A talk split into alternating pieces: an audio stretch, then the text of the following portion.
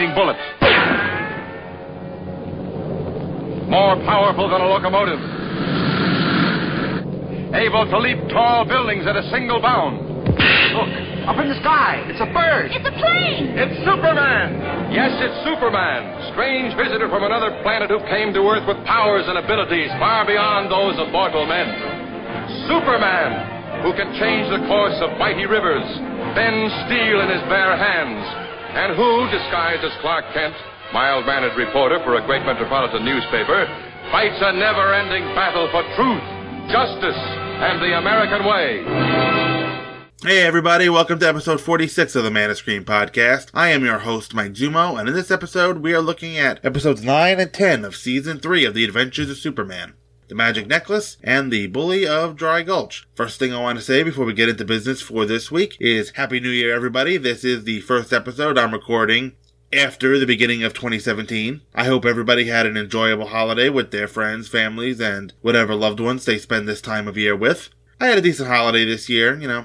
It was the first since Haley's mother and I split up. But, you know, I got to spend the holidays with Haley as she still lives with me. So that's really all I can ask for at this point. And that's all I want. So I hope you guys had as much fun with my top 10 list as I had fun putting it together. I was bored, so I just thought that would be a neat little thing to put in at the end of the year.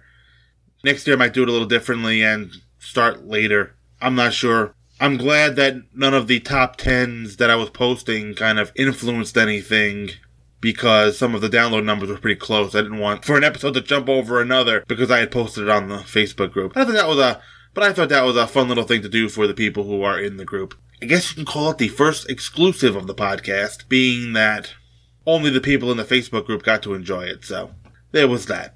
I'm trying to rack my brain and see if I got any Superman-related stuff for Christmas. I don't believe that I did.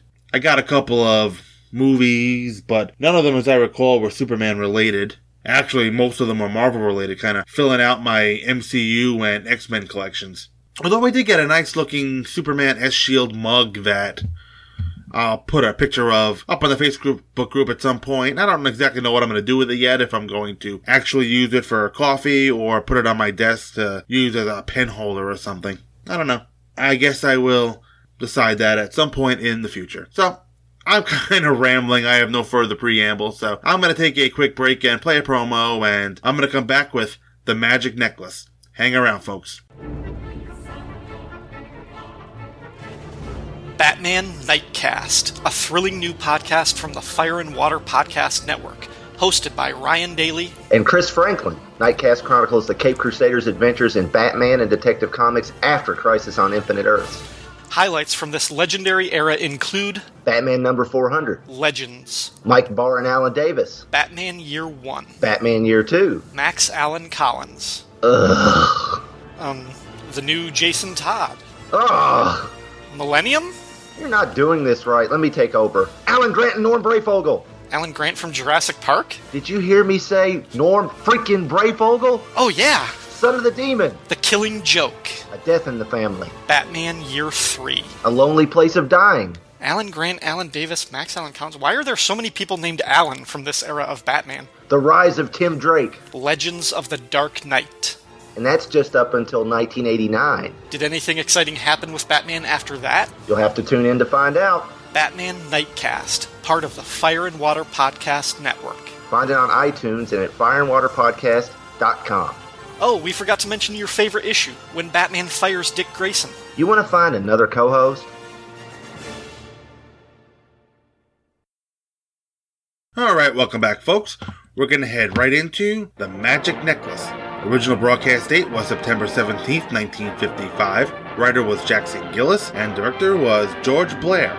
Guest cast included Lawrence Ryle as Jake Morrell, Leonard Moody as Professor Jody, Frank Jenks as Lazy, John Harmon as Clicker, Paul Fierro as Afbar, Ted Hecht as the Hindu newsman, and Cliff Fair as the airport dispatcher. Just a couple of notes on some of the actors in this episode. Lawrence Ryle, if you remember, he played Dr. Barnack in Star of Fate. If you remember that episode, he was the scientist who was looking to get a hold of the cursed box to find out what its secret was. He is playing a similar character in this episode. Jake Morrell isn't exactly a scientist, instead of more of a millionaire criminal. But like Barnack was, he's kind of chasing a magic artifact. Leonard Moody, who plays Professor Jody in this episode, is no stranger to the show. We first met him in Season 1 episode Drums of Death, in which he played Professor Masters, I believe that's what his name was, scientist living in Haiti. But he more famously played the role of Brockhurst back in Season 2 in The Ghost of Scotland Yard, a very spooky episode. And lastly, Frank Jenks, who plays Lazy in this episode. You know, it took me a few minutes to remember where I saw this guy, but he played the role of Candy Myers way back in Season 1, The Stolen Costume. You remember Clark Kent's private detective friend, who Clark called to help him find out who stole the costume, which, of course, Clark couldn't tell Candy what was stolen, just that it was stolen. Just a couple of fun notes on those actors, and now we're going to head into our synopsis, brought to you by supermanhomepage.com, your number one source for Superman information on the web. Archaeologist Professor Jody has been on an expedition seeking the Taiwan necklace. According to legend, anyone who wears it is impervious to harm. The Daily Planet has reported on Jody's success. Millionaire gangster Jake Morrell and his henchmen Lazy and Clicker are going through some specimens Jody sent to the Metropolis Museum. Boss, a necklace from a tomb. Hey, that's it. That's the one, I'll bet. Now, don't get excited. Professor Jody has sent back other necklaces before. But maybe this is the real one. Hey, look. Well, there's another one. There we go again, boss. Why don't that Professor Jody just send back the one necklace, the one all them legends are all about? Clicker, take this and put it around your neck. Lazy, give him the poison. Right. Come back here. Put it on. I'm sorry, Clicker. Good luck. Thanks, Lazy. Take it, drink.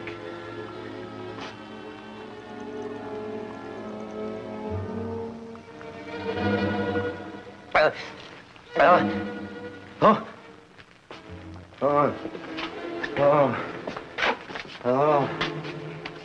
minutes. If that's not the real Taiwan necklace, you'll be dead in 2 minutes. Lazy. Lazy, break out that antidote, will you? Huh? What do you mean? The stuff to counteract the poison I just drank, stupid. In case I start maybe dying or... Hey, you didn't forget to bring it, did you? Now, don't worry, I've got it. How do you feel? Any pain yet? Pain? Boss, it must be a minute already. Oh. The necklace doesn't seem to protect him any, does it? It's not keeping him from dying. Huh?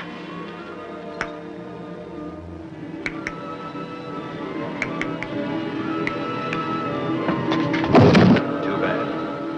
Well, give him this.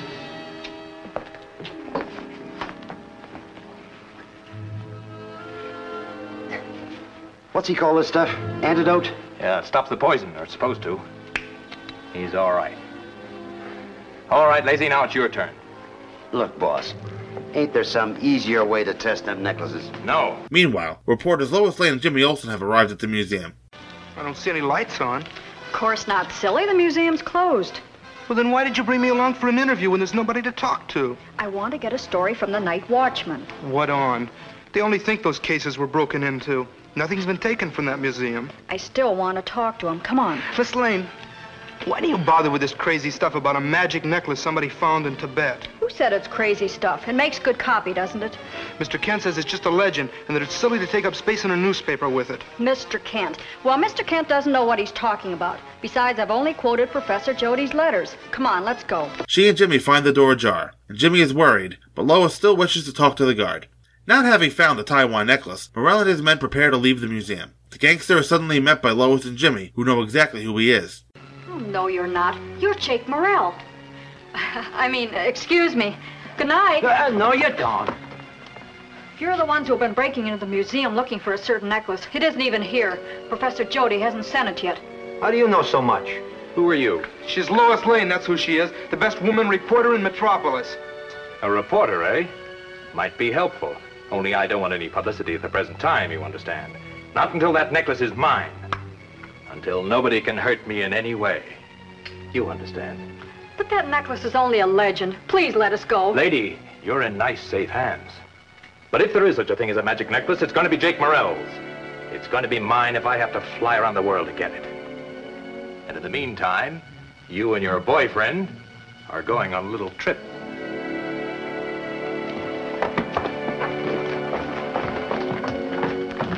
Editor Perry White has received news that the museum was broken into and the guard knocked unconscious. Lonesome cat! Great seniors knows what time the people come to work around here. What's the matter, Chief? The museum was broken into last night and the watchman knocked out. Well, all right. Can't you get the report from the police? Lois was supposed to handle the story. Now she disappeared and so's young Olsen. Excuse me. Kent speaking. If that's one of them on the phone to some feeble excuse, you can... Just a minute, Chief. What's that? Her wallet. Her wallet? Yeah. I understand. I'll be right down. That was the airport. They found her wallet on one of the runways this morning. A dispatcher has given it and a flight plan for a private airplane to Kent. His route was to Africa. Metropolis Police Inspector Bill Henderson has called Perry White to tell him that... Henderson checked on that plane and Morell's the man who owns it. What else did you find out, Chief? The plane landed in Africa this noon, refueled and took off for Pakistan. Chief, you don't think a man like Morell would... actually believe in this magic necklace business, do you? I don't know. A crook, even a smart crook like Morell, might be superstitious enough to go for that gag. Well, I better read through those stories in a hurry. What possible connection? Chief, a plane that lands in Africa and Pakistan might very easily be on its way to the Jody expedition. Great Sage's ghost. Kent, I want you to get on the first commercial flight and go over there. Sounds more like a job for Superman. There's no time to waste trying to find Superman. You get on that plane. I'll try to locate Superman if you really need him. Sure, Chief.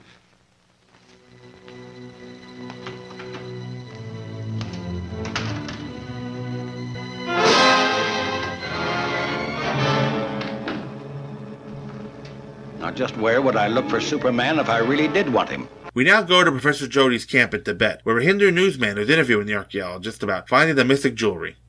All my life, I've been a poor, unnoticed archaeologist. I'm glad to receive the attention my little find has caused.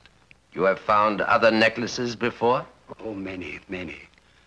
The necklace is quite common in the era that I'm investigating. But in the tomb of the early chieftain Taiwan, surrounded by tablets telling its legend, I found this. Sahib, put it away. People are coming. Of course they're coming.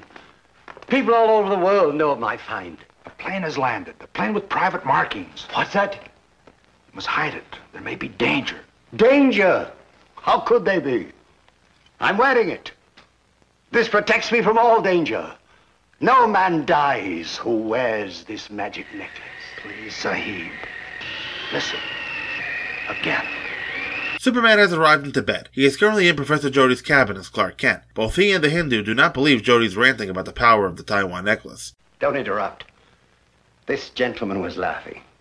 He doesn't believe in the legend of the necklace. And you do believe in it? You too? Very well. Half-bomb. Take my revolver, fully loaded. Live shells. Take it, I say. Fire! Oh, Professor, I apologize if I've offended you. You have the powers demonstrated on you. Oh, no, please, no, I apologize. Professor, I think this has gone far enough now, please, sir. Still, the American. Then people will believe. And Afghan, use your knife.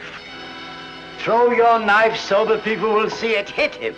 Now, just a minute, I think this has gone far enough. You can't be serious. Don't worry, the knife won't hurt you. Taiwan will protect you. You'll see the legend in working. Professor, now stop this. You must. You're not well. You can't be. This is all nonsense. Excuse us. We're looking for Professor Jody. My name's Morell. Clark. Lois. Jimmy, are you all right? Mr. Carrot. It struck him. I saw it. The bullet went through his coat. But he's not hurt. It's true. The legend of the necklace is true. Clark no longer wears the Taiwan necklace as Jake Morrell wishes to learn more about it from Professor Jody. What you saw was an accident. The gun fell off the table, right? And it struck the hammer on the floor and went off, that's all. But it fired at you. Well, that's very true, but it could have been just luck, couldn't it? I mean, it seemed to glance off me. Buddy, you're haywire. That bullet must have just plain bounced. It was the necklace. The necklace protected you. Don't be ridiculous. There's no such thing as a charm that'll protect a person from death. Yeah? Well, that's been my attitude. But how did that bullet happen to just bounce? Uh-uh, buddy, I'm convinced. Either it's magic or you're Superman. What? Tell us you're Superman. Well, I can't do that very well. Here, let me see that necklace. Don't touch it. It's mine. I found it. Well, all I want to know, is it the real McCoy? Of course it is. If you come with me, gentlemen, I'll tell you the whole story. Everybody's crazy around here. Oh, is that so? Clark, how did you get here before us?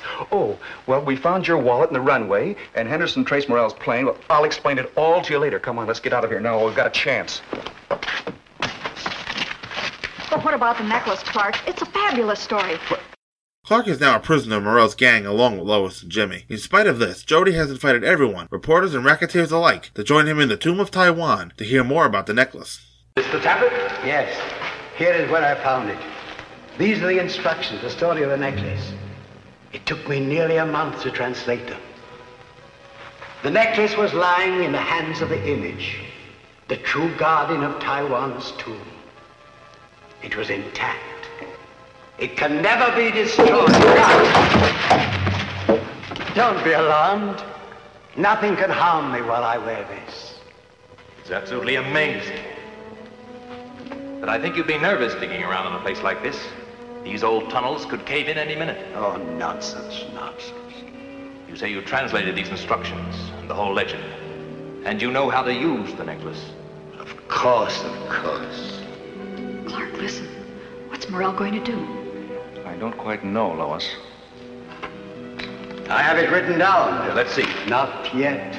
Oh, no. Not yet, Mr. Morrell. Clicker, the briefcase. Yeah, Watson. Lazy, get those people back. All right. Don't you want them as witnesses?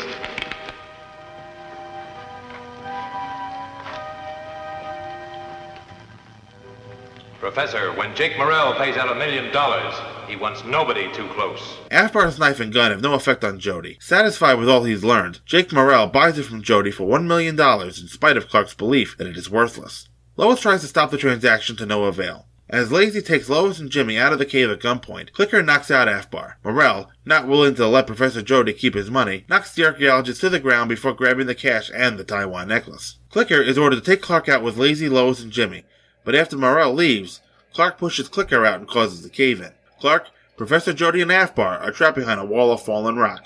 As Jake Morrell's gang tries to make their escape and trap Lois and Jimmy in another part of the cave, Clark reveals to Professor Jody that he knows the truth about the Taiwan necklace.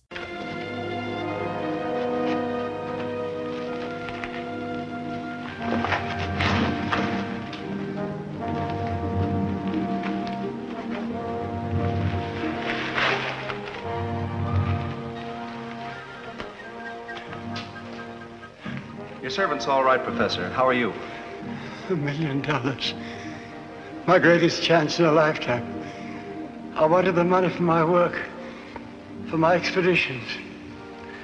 Well, sir, that's what happens sometimes when you try to commit a fraud. What? Well, I mean, after all, first there was that fancy build-up for the legend and all those letters to the newspapers and all that phony publicity, just so you could hook some sucker like Morrell. I didn't mean any harm. I wanted the money for science. I know, sir. And I'm sorry I saw through it. But after all, first you get yourself stabbed with a breakable knife, then you get yourself shot. Of course, they use blanks, and I must say that you put on a very good show, sir. But you know as well as I do, there wasn't any more magic in that necklace than there is in you. It wouldn't even protect a fly. Oh, no. I did wrong. It was all a fraud. But why should you be punished with me? And poor Aphbar. Shh. Be quiet. We'll never get out of here alive. I don't hear anything. Morrell has lit some dynamite as he attempts to escape. Jimmy has wrestled the Taiwan necklace away from the racketeer. Believing the jewelry is magic, Jimmy is not worried about the explosive going off. Meanwhile, Clark has put the light from a torch out so he can move freely as Superman. Knowing that Professor Jody and Aphbar are in no danger, the Man of Steel focuses on stopping Morrell and his men. Once they are unconscious,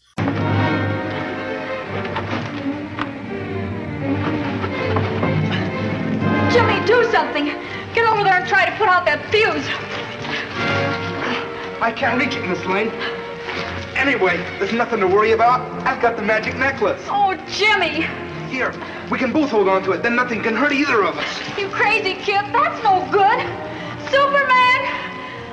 Superman!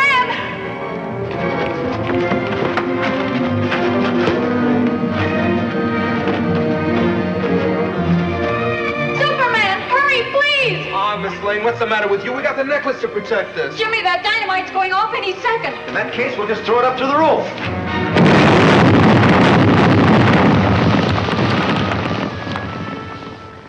the roof. Golly, Superman, we didn't need your help. You ought to be helping Mr. Kent and the professor. Now, don't worry about them, Jim. They're taken care of. Oh, incidentally, I hope the professor has learned his lesson. Lesson? Yes, for inventing this little fraud. Fraud? Why, this is magic. Magic. Jimmy, you are going to tell me you actually believe in magic. Oh, what's the difference? I'm so glad to see you, I won't even ask how you got here. But golly, Superman hasn't seen it work. Anybody that's wearing this necklace, nothing can hurt him. Ow! You kicked me on the shin. Oh, it hurts. What did you say? It hurts. Huh? I mean, that dynamite, we could have been...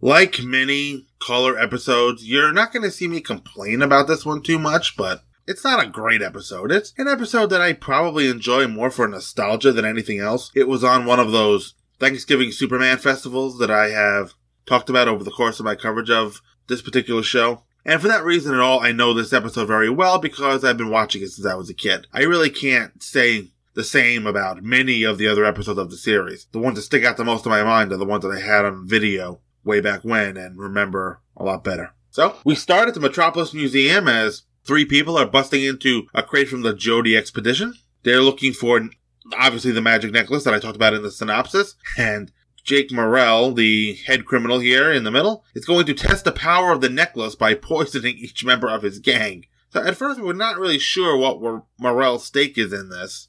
The first member of the gang to get the poison is Clicker. He falls to the ground and makes some clicking sounds as he does so. I'm guessing that's pretty much how he got his nickname. I wonder how his opposite number, Lazy, got his nickname, but I did notice throughout the course of this episode that Clicker had this kind of annoying click when he would talk. I wonder if that was something that was written into the role or if that's just kind of a tick that the actor has. I don't know.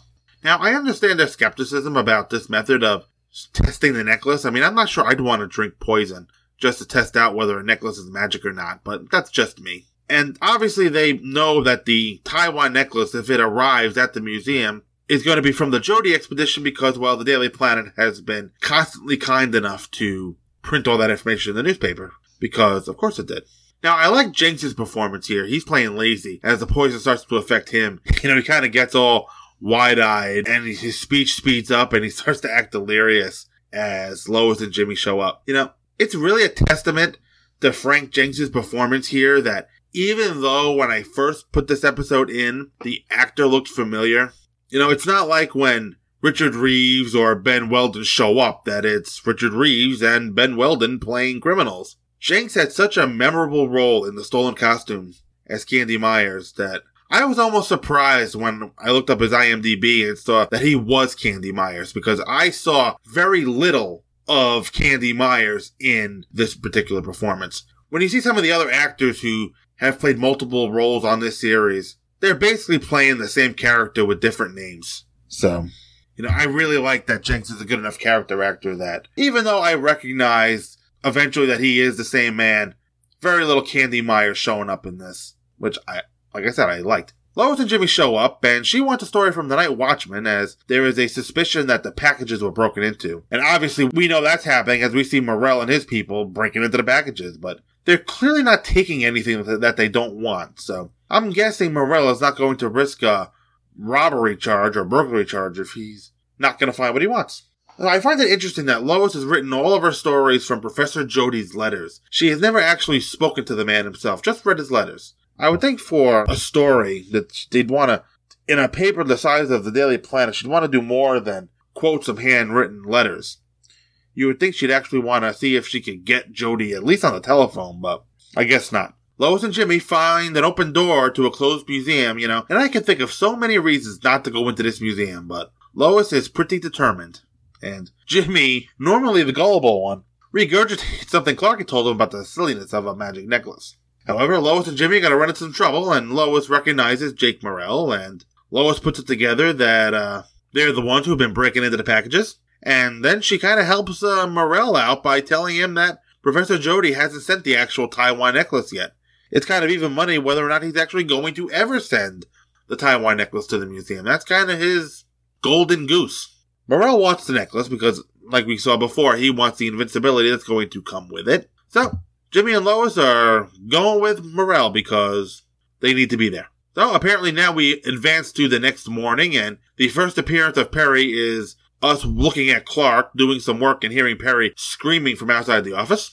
Apparently, the workday has begun, and no one other than Clark is around. So he storms into Clark's office to tell him the museum was robbed, and Clark asks the obvious question about the police report, which is, as a journalist, what you would do in that situation. You would contact the police, get the report, or get a comment from the chief or the lieutenant, whoever's heading up the investigation, and kind of go from there. But apparently nobody has, and right at that moment, Clark gets a call from the airport that Lois's wallet was found on the runway. And we find out when Clark goes to claim the wallet that the only plane that uses this particular runway was a private jet that was going to Africa, at least initially from Metropolis. When we get back to the Daily Planet office, we find out that Morrell owns the plane, thanks to Inspector Henderson, and this is where Clark puts the pieces together, suggesting that a plane that stopped in both Africa and Pakistan could be on its way to the Jody expedition in Tibet. So Perry sends Clark, who suggests that it's a job for Superman. I like how Perry says there's no time to waste trying to find Superman. I don't know much about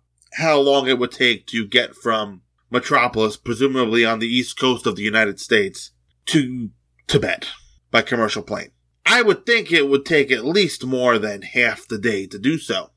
How long does it take to find Superman and send him on his way? You would think it would take a little bit less than that, and Superman can make up the difference in time very quickly. But Perry, instead, is going to find Superman, and I love Clark's tone of voice as he humors him, you know, with the, "Sure, Chief." You know, we know that Perry can't do it, and we're in on the joke with Clark, who goes to the storeroom, changes, and then the camera takes us back to Perry, who breaks the fourth wall for one of the rare times in the series. You know, Clark would, especially in Season 1, break the first wall quite a bit with his wink to the camera at the end of the episode. They don't do that as much at this point in the series, but here, like, once in a while, you're going to see a character kind of break the fourth wall, and like Perry does here when he asks, where would he look for Superman if he really did want him? We're going to see in The Wedding of Superman that Lois is going to start the episode by talking directly to us, the viewer. And just like Clark was with the Short Chief joke, Perry is talking right to us. You know, and of course, we know the answer, we can't give it to him, but, you know, I like that he's talking to us.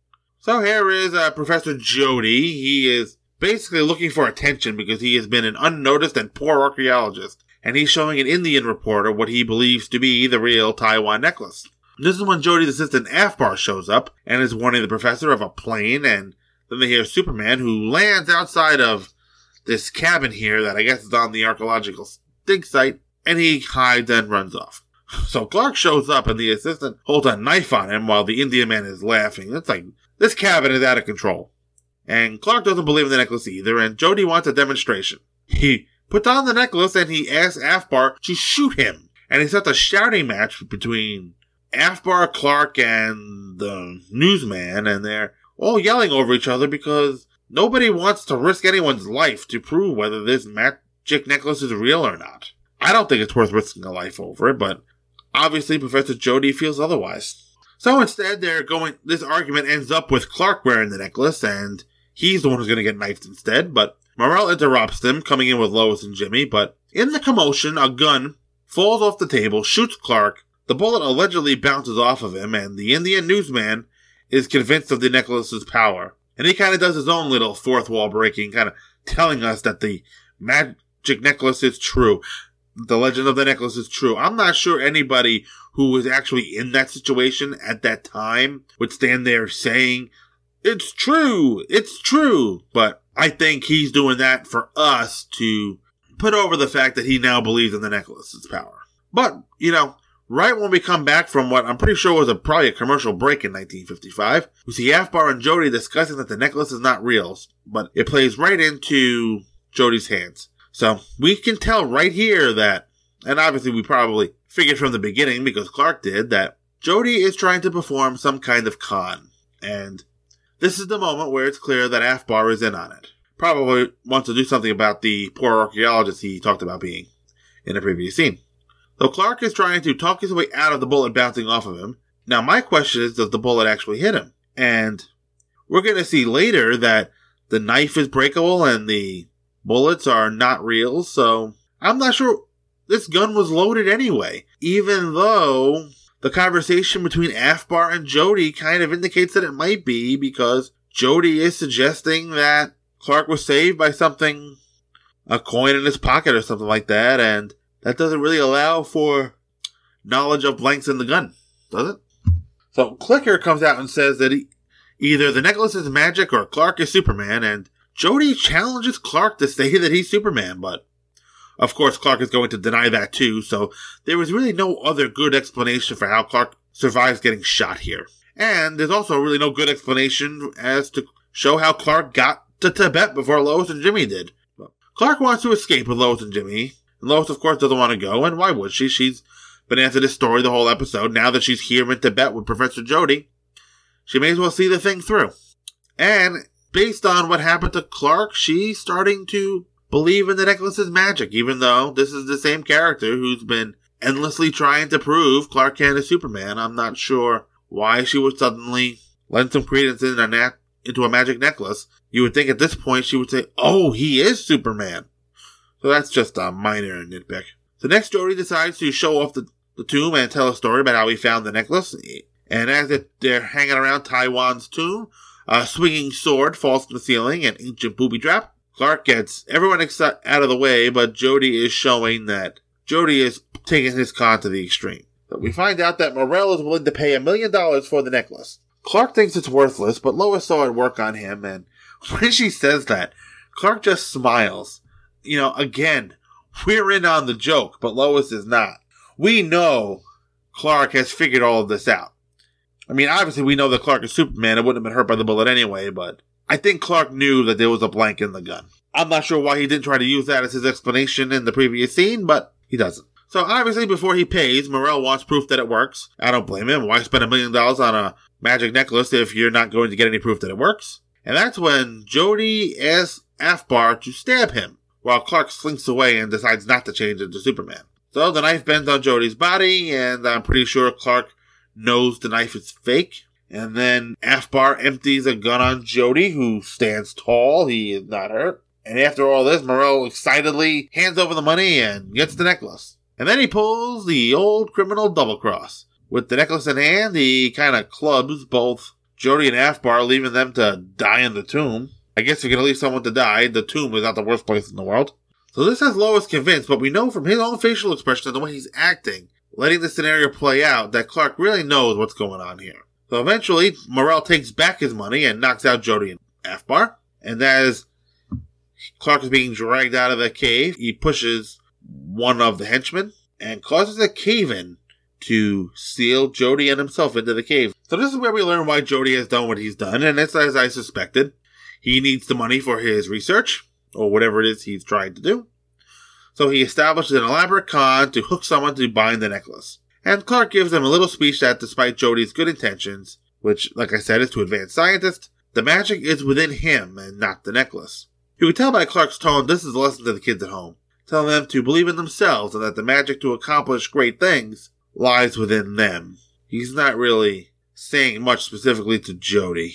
At least I don't think. So Jody admits that he did wrong, and he's pretty repentant, and he's sorry that Clark is stuck in the sealed tomb with him and Afbar. So he's not a bad man, just someone who was desperate enough and down on his luck enough, and so no other way out but to trick someone into paying him a large sum of money for a fake artifact. So before he changes to Superman, Clark trips over a torch, putting out the lights and escapes. Meanwhile, Morrell is planning to get rid of Lois and Jimmy, and this is the point when I realized that I have no idea where the Indian news reporter is, so I went back a little bit, and he never came down into the tomb with the rest of them, so I guess that actor's contract only brought him to the to the counter and not the full table. So Morrell, though, must still believe in the necklace at this point because he's hanging around with it in front of a lit stick of dynamite because he has it, and this is when Superman shows up plowing through a wall, and Clicker and Lazy unload their guns on him, and I love this shot of Superman just kind of choking out Clicker and Lazy. Jimmy can't get to the dynamite, and since he has the necklace, which he's wrestled away from Morrell, he believes they're safe. And this is when Lois's previous belief in the necklace just vanishes, and she now believes it's phony and starts calling for Superman, who takes out Morrell with a nice judo chop. I love how Lois was all about the necklace's authenticity when it was somebody else who was in danger, but now that it's her, she chooses to put her faith in Superman, and she is rewarded as Superman takes care of the dynamite at the last minute by throwing it through the roof. And then we come to one of my favorite endings of the series. It's so much fun.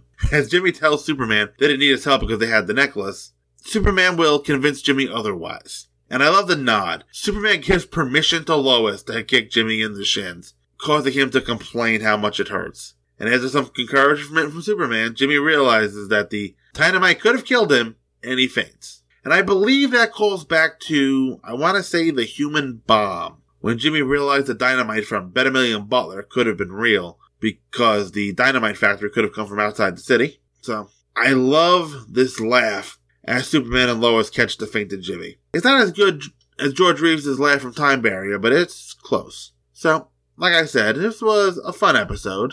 Not that great, not that bad. Kind of a C effort. So, right now I'm going to take a quick break and play a promo, and then I'm going to come back with The Bully of Dry Gulch. Hang around, folks.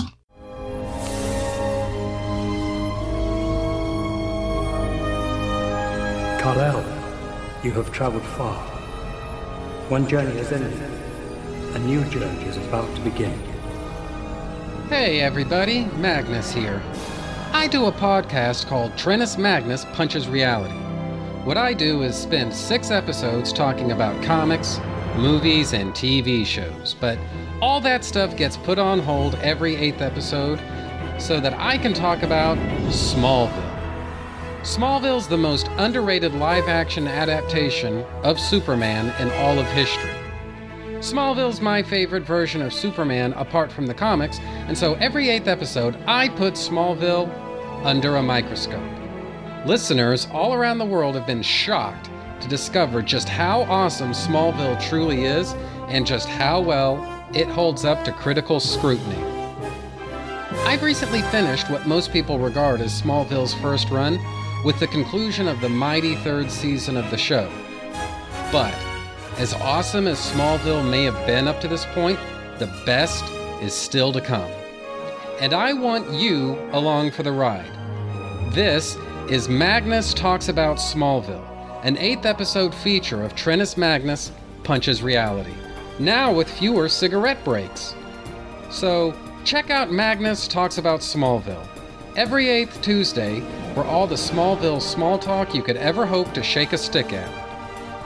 Magnus Talks About Smallville, every 8th Tuesday, only at 2TrueFreaks.com.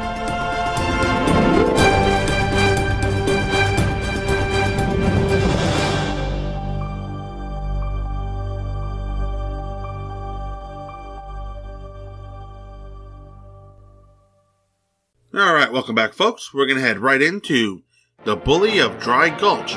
Original broadcast date was September 24th, 1955. Writer was David Chandler, and director was George Blair. Guest casts include Myron Healy as Gunner Flinch, Martin Garalaga as Pedro, Raymond Hatton as Sagebrush, and Eddie Baker as the saloon owner.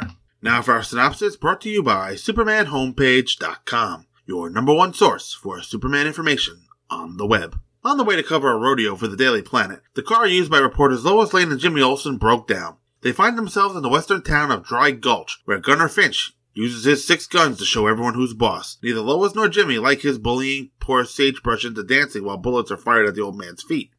Put some life into it. I'm doing all right, but them bullets is bouncing off my corns. It's very funny. Bullets stepping on his corns. What's funny? Nothing.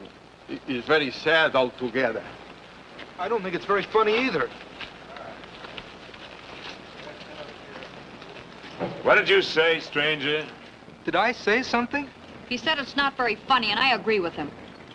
Ma'am, the code of the West don't allow me to go around shooting up pretty gals like you. But a real healthy male critter like this... I think I just lost my health. You can't do that to him. That's right, you can't. Next time, it's gonna be your head. On the other hand, though, what's done is done, I always say. Yeah, that's more like it. Ma'am, allow me to introduce myself. My name's Gunner Flinch, fastest gunman in the West. When's the next train for the East? I'm Lois Lane, and this is Jimmy Olsen. We're on our way to cover the annual rodeo at Big Springs, and our car broke down. Until it's fixed tomorrow, you're not going to get rid of us. Well, ma'am, I don't really aim to get rid of you. But the dude here, he's different. I don't rightly cotton to his attitude. Stranger, you got until sundown to get out of town. Who are you calling a dude? And who are you telling to get out of town? You. Have you got anything to back them words up, mister? Just these here two guns, and I got 10 notches on each one of them. Well, I guess that answers my question. Come on, Jim. I don't like the atmosphere around here. Well, I'll just ignore that kind of a remark, ma'am, and say it's been real nice meeting you. Huh? And, dude, don't forget, out of town by sunset. Look, I'll go when I'm good and ready. But I think I'll be ready by then. And you get any idea that I'm not top gun in these parts, just ask somebody on Boot Hill, huh? Boot Hill? Yeah, but you won't be getting no answers. You see, Boot Hill is the town cemetery. Jimmy buys cowboy clothes and wishes to get a meal with Lois. Meanwhile, Gunner has paid Sagebrush and Pedro in the saloon. Here you are, boys. Almost forgot. Payday. Oh, a raise, huh, boys? Mm-hmm. I'm feeling real generous. Oh, thanks, boss. That's okay. I'm feeling good. Been out practicing, got myself 5 squirrels right between the wings. Yeah? You mean between the eyes? No, between the wings. These here was flying squirrels. Which one of you boys feels like a little gambling? Can't you? We just look at it for a while, no, boss? Sure, as long as you don't feel like gambling. Of course, you don't have to play.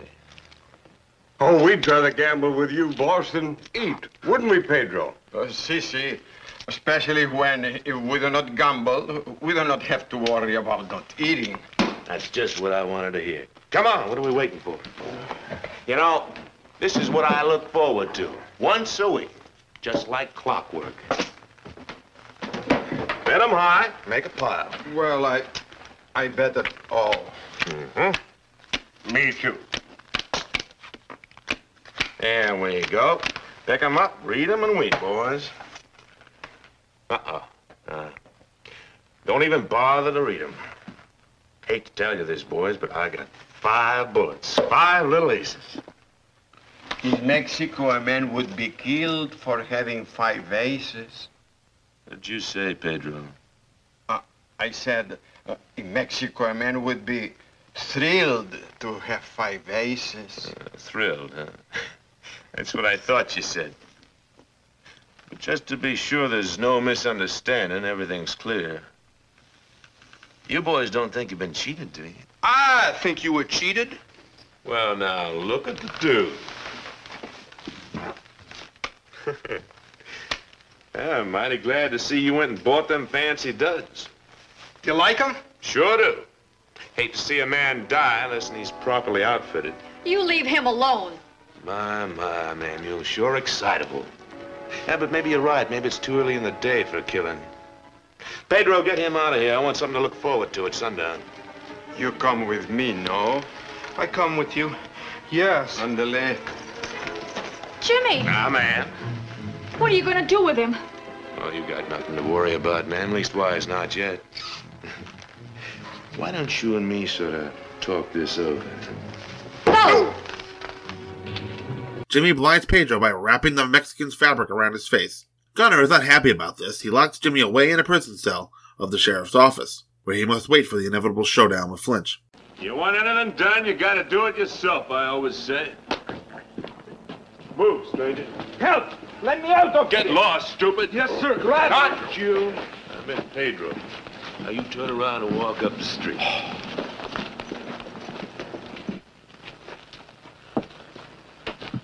Now, what are you stopping for, dude? go in there, huh? No, thanks. There's something about jails that I don't like. Now, ain't that a shame? Inside. Come on.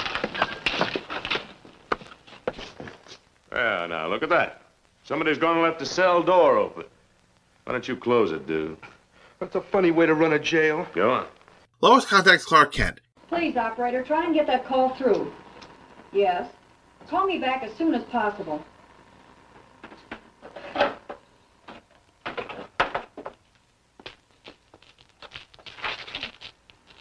I thought you would like to know the young man is in jail.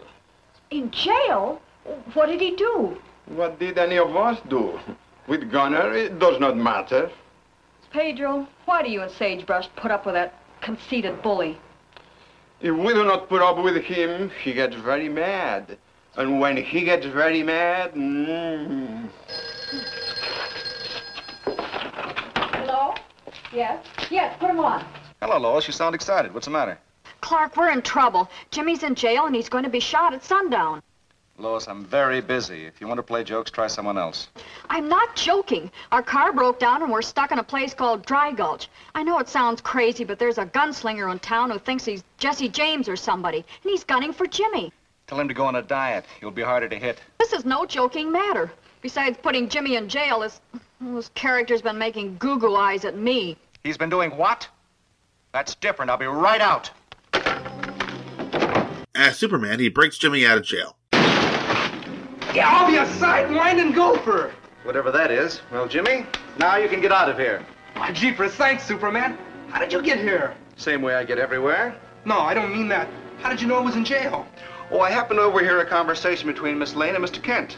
Mr. Kent? Is he coming out here? Yes, as a matter of fact, I expect him any minute now. Jeepers, with both you and Mr. Kent here, I don't have anything to worry about. Well, now, Jimmy, I can't stay. And incidentally, I want you to keep this a secret between you and me. Whatever you say, Superman. Thanks, Jimmy. I'll see you. Jimmy is currently waiting in his hotel room to speak with Clark. Clark! Hello, Lois. How in the world did you get here so fast? I flew. Where's Jimmy? You'll never believe this, but somehow he broke out of jail. He's up in his room now waiting for you. Oh, well, let him stay there for a while. First, I want to have a look at this fellow who's making the goo-goo eyes at you. Well, he's probably over in the cafe. Please be careful, Clark. After all, you're not Superman. Oh. Well, I guess those are just chances I'll have to take, Lois. Let's go.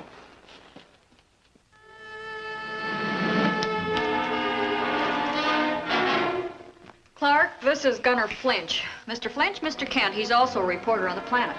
Well, howdy, Mr. Kent. I've heard about you. Welcome to Dry Gulch. I've heard about you, too, Gunner. In fact, I'd like to have a little talk with you. Can I buy you a soda? Well... I got a better idea, Mr. Kent. Why don't we sit down and play a little poker just to be sociable? Oh, I'm sorry, Gunner. I don't gamble. Mr. Kent, according to the code of the West, when a man asks you to drink with him or gamble, you better drink and gamble. Fine, I'll drink. Soda. I said gamble. Let me tell you something. When a man declines my invitation, I go loco. See, plumb loco. Something snaps inside of me and I lose control. In fact, I feel it coming on right now, and there's nothing I can do to stop it.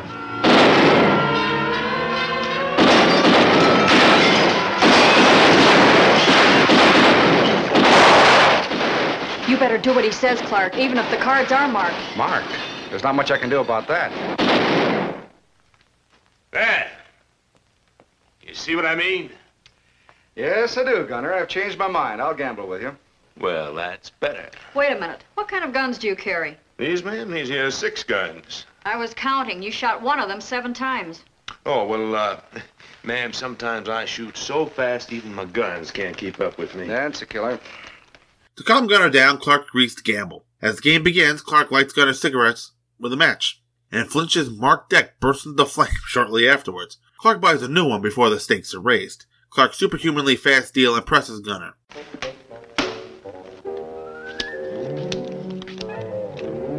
A mighty fancy deal, Mr. Kent. Nothing?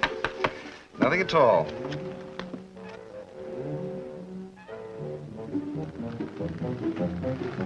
All right, Gunner, how many cards?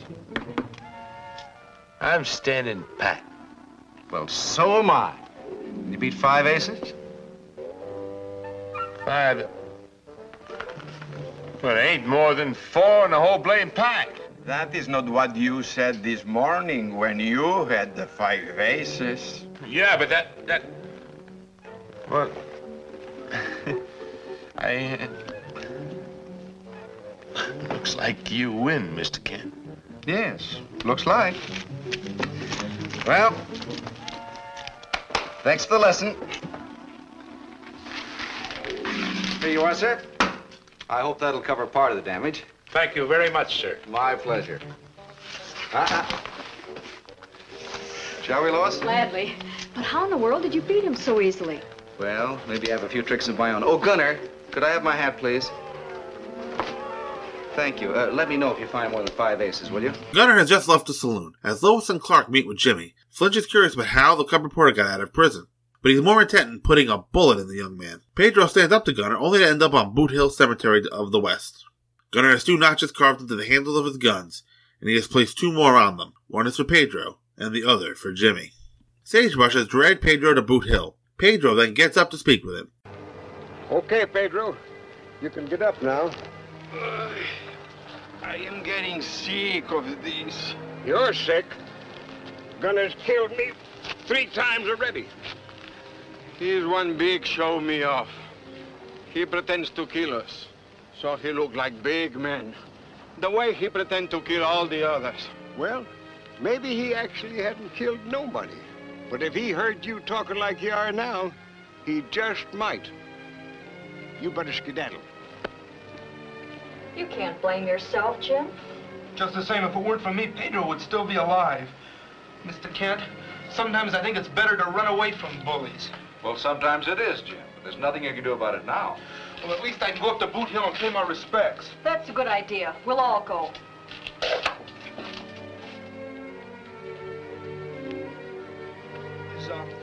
Is this Boot Hill?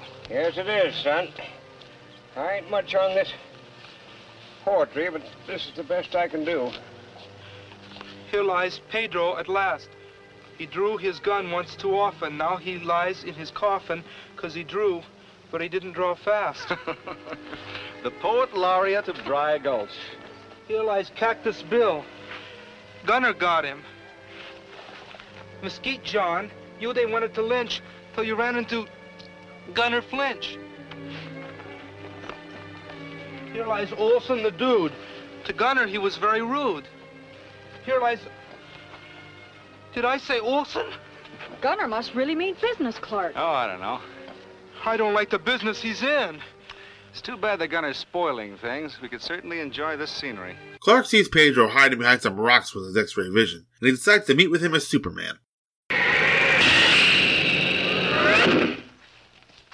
At last it's happened. I've lost my mind, no? No, Pedro, you haven't lost your mind or your life either, apparently. Many times I hear of Superman, but I do not think I will ever meet him. Well, you've met him now, and I'd like to help you, Pedro. How would you like to help me teach the Gunner a lesson he'll never forget? I would like that very much, but no, thank you. I am also fond of living. Well, don't you worry. I have an idea. And I think we can get Clark Kent to help us, too. Now, come on over here and sit down, and I'll tell you all about it. Pedro challenges Gunner to a showdown. I can't believe it, boss. Pedro can't be that stupid. Can't he? He's sure asking for it.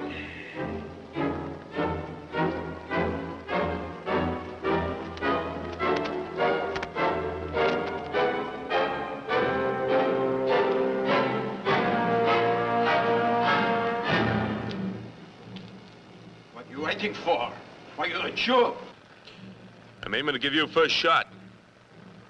Otherwise, against a dangerous gunman like me, you wouldn't stand a chance. Go on. Get it over with. Shoot!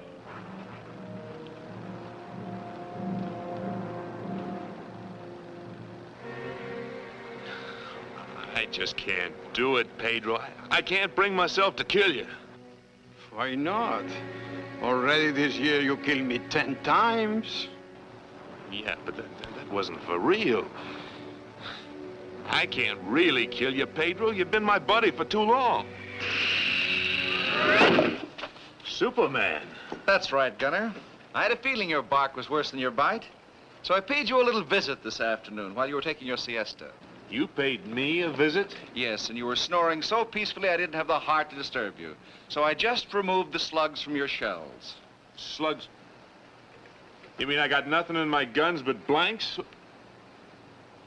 Well, that little varmint could have killed me. Boss, why you do not tell the people all those graves on Boot Hill are phonies? Yeah. Yeah, they're phony, all right, just like the notches on my guns. I ain't never really killed nobody in my whole life. Me too, but I think maybe now.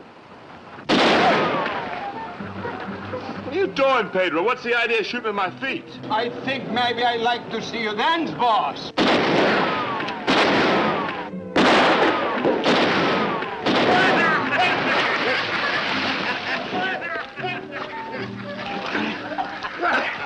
What was it you said about sundown, partner? I said sundown's mighty pretty in these parts. If you don't figure on being out of town by that time, I do. Come on, boys. Wait a minute, boss. Huh? You forgot something. Huh? There.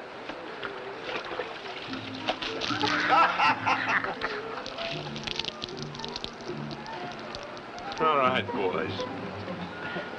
Let's bat loose. That's the way it is with most bullies, I guess. Inside, they're just scared. Yeah, just the same. He had me pretty scared for a while. Well, all the shooting over? Oh, yes, Mr. Cantor, it's quite quiet now. Hey, by the way, where's Superman? Yeah, golly, he was just here a minute ago. It's a funny thing. When you're around, Superman never is. Yes, it is funny, but maybe he doesn't like me.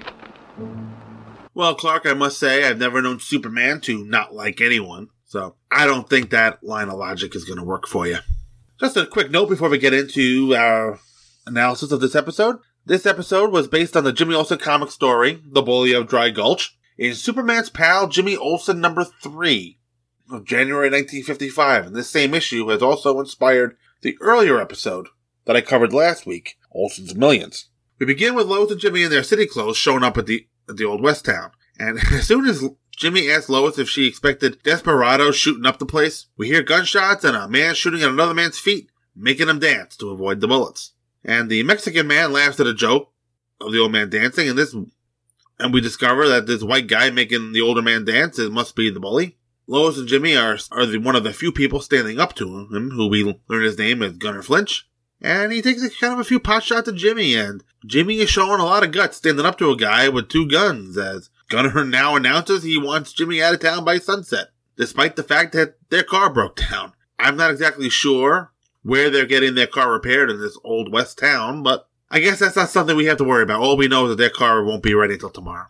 Dry Gulch basically looks like it was plucked right out of the 19th century. All wooden buildings. At first, you don't see any cars in the background, but you do later. And when you see them, they look very out of place. Almost like it's a reminder that it's not the Old West and that we are still in the middle of the 50s. It's just weird to me that this, I don't know what 1955 was like. Obviously, I wasn't born yet, but just to have an Old West town still kind of caught in that time zone seems rather odd.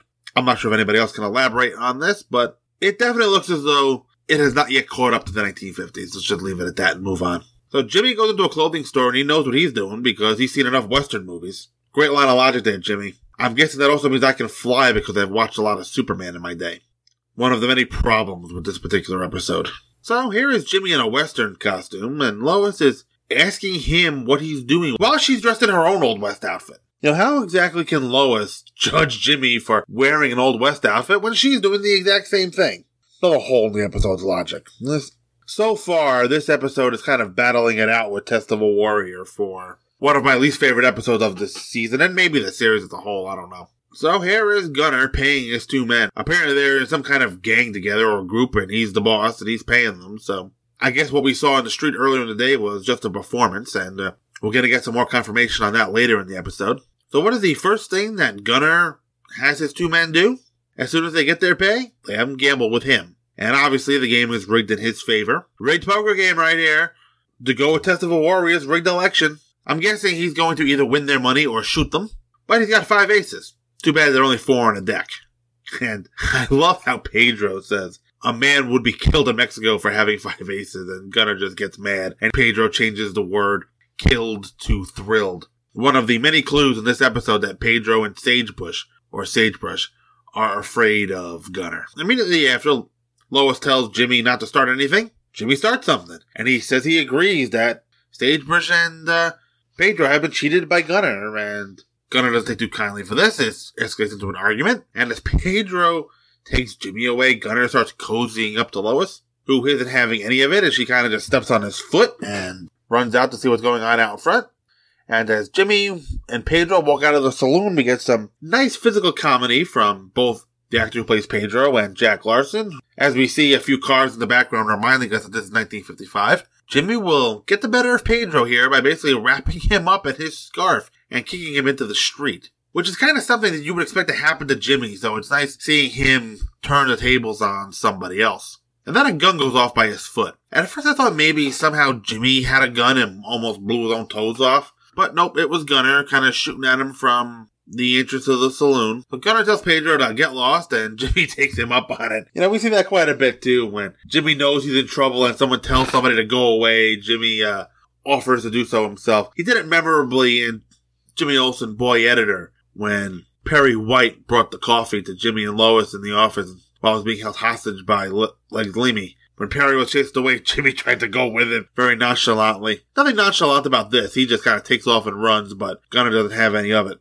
So Gunner still wants Jimmy out of town by sundown, but he is putting Jimmy in the jail cell. It's going to be a little hard for Jimmy to leave by sundown if he's locked in jail, which I guess is kind of the point. The Lois, meanwhile, is on a phone that looks about as out of place in this town as the cars, and while she's waiting for the operator to either connect her with Clark or for with Clark to call back, she has a brief conversation with Pedro, and she asks why they put up with Gunner and his bullying, and he basically says he's afraid of him. You know, they're afraid that if they don't do what Gunner wants, Gunner's gonna get mad and probably shoot one of them. Which is not something either one of them are looking forward to. I wouldn't be either. So after this first discussion about bullying, there'll be a few others throughout the course of the episode. That's when the call comes back, and, you know, Clark isn't taking Lois's concerns very seriously. At first. Jimmy is supposed to be his friend, and he couldn't care less about the fact that Jimmy is about to get shot by this gunslinger. Telling Jimmy to lose weight to become a smaller target. Really? Clark, someone you trust is telling you that your friend might be in mortal danger, and you're going to sit there and make jokes? Really? And then Lois mentions that Gunner is making goo-goo eyes at her. And that's what gets him changing into Superman. Not that Jimmy's life is in danger, but because some strange dude is checking out Lois. Really? What's the priority here? Clark, if someone's telling you Jimmy's in trouble, that should be enough. Not to just sit there and make jokes until somebody starts hitting on Lois and then act. David Chandler, you've written enough episodes at this point that you should know better than this. This story comes from a book called Superman's Pal, Jimmy Olsen. Does Superman even care that much about his pal here? This entire scene just threw me for a loop. But thank God he's on his way. He's on his way because, Gunner is making goo-goo eyes at Lois, so Superman's on his way and arrives quickly, and then we're kind of going to another scene that I don't really understand. Aside from the fact that Superman doesn't understand Jimmy's Old West reference, which is annoying and irrelevant at the same time, why can't Superman stay? Why is he keeping his presence a secret? This situation can be dealt with in 10 seconds flat if Superman just stays to deal with the problem. Makes no sense to me, but we still have most of this episode to go, so I'm guessing that's why. Now, after all this, Jimmy decides to try the cell door before going through the hole in the wall made by Superman. At this point, folks, I kind of looked at the timer on the DVD, and I was almost appalled by the fact that I still had about 14, 15 minutes left to go. I was checking out of this episode by this point. This is one of those episodes that I wasn't really looking forward to when I saw it that it was coming up, and now I remember why. So, for the literally second straight episode, Clark has no explanation for how he got somewhere so fast, or how Jimmy got out of jail. And I really don't understand why he became Clark at all in this situation. Superman could have handled this episode very quickly. So now here comes Clark meeting Gunner, who's putting on a friendly exterior until Clark won't gamble with him, and he's trying to intimidate Clark, and then he shoots up the place to show what a big man he is, for no apparent reason. And apparently Lois points out that Gunner fired 7 shots from his 6-shooter gun, and his excuse is that he shoots so fast that the guns can't keep up with him. Okay. I'm pretty sure by this point that David Chandler is long dead, but I can only wonder what he was smoking when he wrote this episode. Now Clark and Gunner are going to gamble, and the cards suddenly catch fire, which Clark is done with, at this time, the heat of his X-ray vision. The term heat vision, as we've discussed on many occasions, has not been invented yet by DC Comics. But that was a nice effect and explosive sound when the cards caught fire. You know, I jumped a little bit because I had forgotten a lot of this episode and didn't remember that. So I jumped a little bit when the cards exploded. So Clark buys a fresh and unmarked deck, and Lois comments on how it exploded out of nowhere. This gives us a chance for more bad humor. Clark, that deck just seemed to explode in flames. Well, maybe it was a hot deck. He and us are both in on the joke. So as Gunner is opening this deck of cards, I'm noticing that the card box hasn't changed much in the last 62 years, has it? I think I could go to the store and buy a deck of cards right now with that design on the box. Here's a nice shot of Clark shuffling at super speed. Wish I could shuffle like that. And when I say like that, I mean at all. For me, whenever I have to shuffle a deck of cards, it seems to become more of a game of 52 pickup. Gunner is going to bet the 2 bags of gold that he won off Pedro and Sagebrush against the wad of cash that Clark is pulling out of his pocket. Not sure where he got all that, but he has it. I wish I had a wad of cash in my pocket. But these days, being a journalist does not put a wad of cash in your pocket.